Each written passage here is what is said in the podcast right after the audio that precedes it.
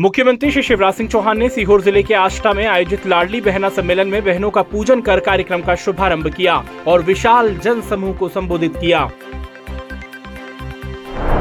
मुख्यमंत्री श्री शिवराज सिंह चौहान ने कहा कि नर्मदा जी, पार्वती जी और काली सिंध नदियों को जोड़कर आष्टा, सीहोर और इछावर के खेतों तक सिंचाई का पानी लाएँगे। घर घर टोटी वाला नल लगाकर पीने का पानी भी पहुंचाएँगे। मुख्यमंत्री श्री शिवराज सिंह चौहान ने आष्टा में पूर्व प्रधानमंत्री श्री अटल बिहारी वाजपेयी जी की प्रतिमा लगाने नगर पालिका में पाँच और नगर परिषदों में एक एक करोड़ लागत के निर्माण कार्य कराने, तीन सीएम राइज स्कूल के निर्माण की घोषणा की। मुख्यमंत्री श्री शिवराज सिंह चौहान ने सीहोर ज़िले के आष्टा में लाडली बहना सम्मेलन से पूर्व आयोजित रोड शो में विशाल जन समूह का अभिवादन स्वीकार किया।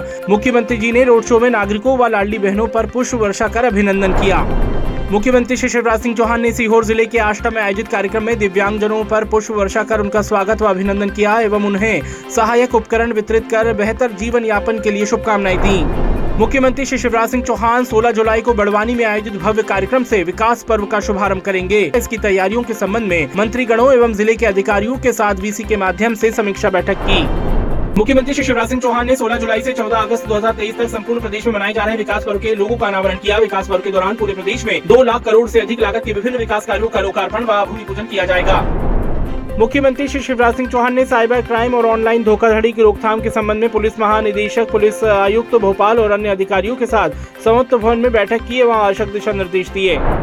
मुख्यमंत्री श्री शिवराज सिंह चौहान ने 20 जुलाई को होने वाले मेधावी विद्यार्थी लैपटॉप वितरण कार्यक्रम की तैयारियों की विभागीय अधिकारियों के साथ समीक्षा की। योजना के अंतर्गत बारहवीं कक्षा के अठहत्तर हज़ार विद्यार्थियों को लैपटॉप वितरण किया जाएगा।